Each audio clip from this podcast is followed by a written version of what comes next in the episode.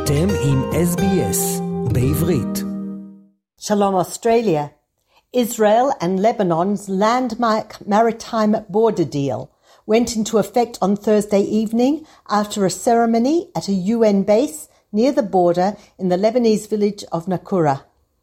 US mediator Amos Hochstein hailed it as a great day for Israel, Lebanon and the broader region. Prime Minister Yair Lapid said the agreement represented de facto recognition of Israel by Lebanon. While Lebanon's President Michel Aoun rejected this claim, the chief Lebanese negotiator spoke of a new era and invoked the Abraham Accords treaties between Israel and other regional states. Delegations from both countries met but did not interact, and no photos were issued from the bilateral event. The deal was signed separately earlier on Thursday by Aoun in Beirut and Lapid in Jerusalem and went into effect after the papers were delivered at the ceremony to US mediator Hochstein, who had added his own signature. Israel was represented at the border event near Rosh Hanikra by Energy Minister Director General Lior Shilat. The deal paves the way for both sides to engage in lucrative offshore natural gas extraction after long years of disagreement over drilling rights. The alert level on Israel's northern border has been lowered as a result of the agreement. Defense Minister Benny Gantz on Thursday held a meeting with Turkish President Recep Tayyip Erdogan in Ankara. Gantz landed in the Turkish capital on Wednesday evening for the first official trip to Turkey by an Israeli defense minister in over a decade. The pair discussed a series of strategic issues and the two countries' commitment to work for stability, prosperity, and security in the Middle East and Eastern Mediterranean. President Yitzhak Herzog on Tuesday, during a visit to Washington, said that upcoming elections in both Israel and the US should not affect bilateral ties. At least two pro Israel Democrats in the US Congress have warned Jerusalem against allowing far right MK Itamar Ben Gvir of the religious Zionist faction to make further political gains after the upcoming elections. Opposition leader Benjamin Netanyahu, whose religious right bloc relies on Ben Gvir's party, said in response on Tuesday that he would not bow his head to pressure from the US.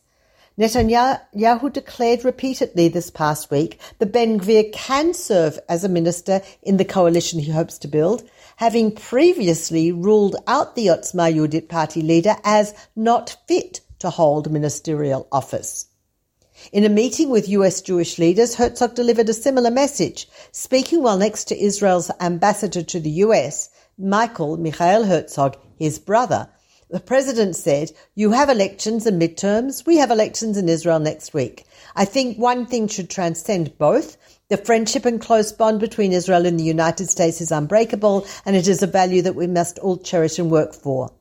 First and foremost, he said, the underlying rule should be we honour and respect democracy. The final television network polls before the elections on Tuesday have all predicted that Likud leader Benjamin Netanyahu and his religious right bloc will fall just one short of a majority in the new Knesset.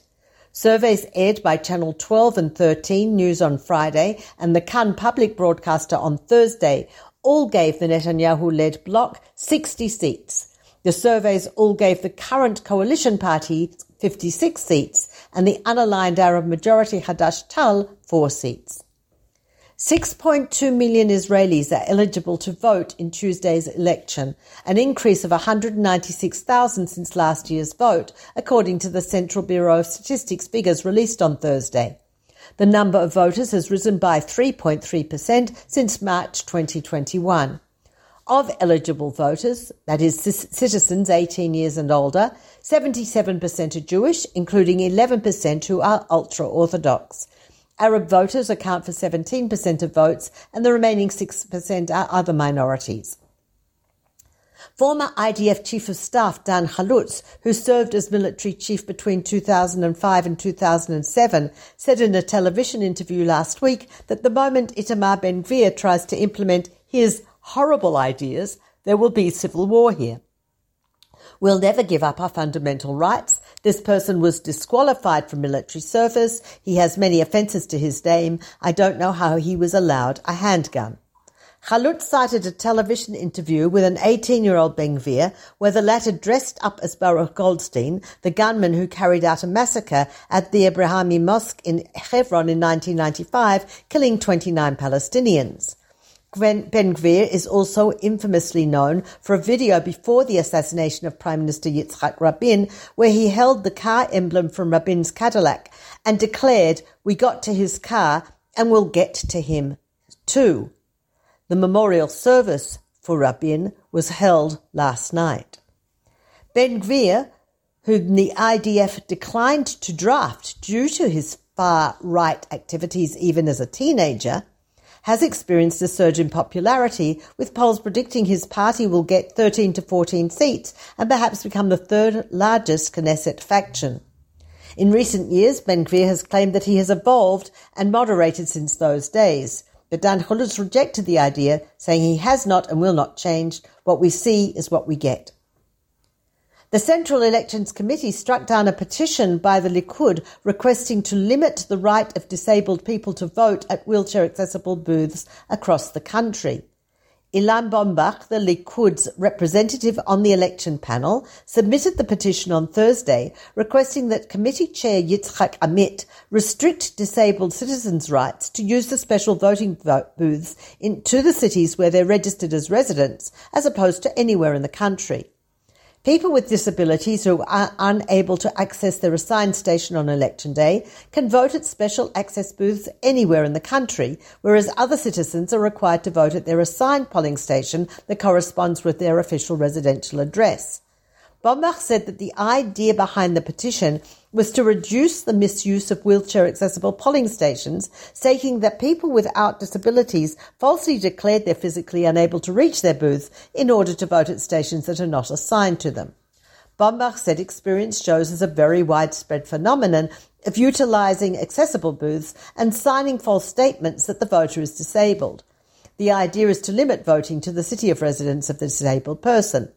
Committee Chair Amit, a Supreme Court Justice, rejected the request, saying, I am surprised at receiving the letter in which I was requested to act contrary to the law and an expressed section of the law. Soldiers killed 31 year old Wadi al Hur, the leader of the Nablus based Lions Den group, and destroyed an explosives workshop early on Tuesday in an extensive raid that sparked intense clashes, leaving another four gunmen dead and over 20 injured. Joint List MK Ida Tuma Sliman faced a wave of criticism after referring to the five who were killed as martyrs and asserting that their resistance was a response to the occupation. Hannah Goslar, one of Anne Frank's best friends, died on Friday, aged 93. Goslar's family fled to Nazi Germany in 1933 and settled in Amsterdam where she met Anne Frank at school. The two girls lost touch in 1942 when the Frank family went into hiding.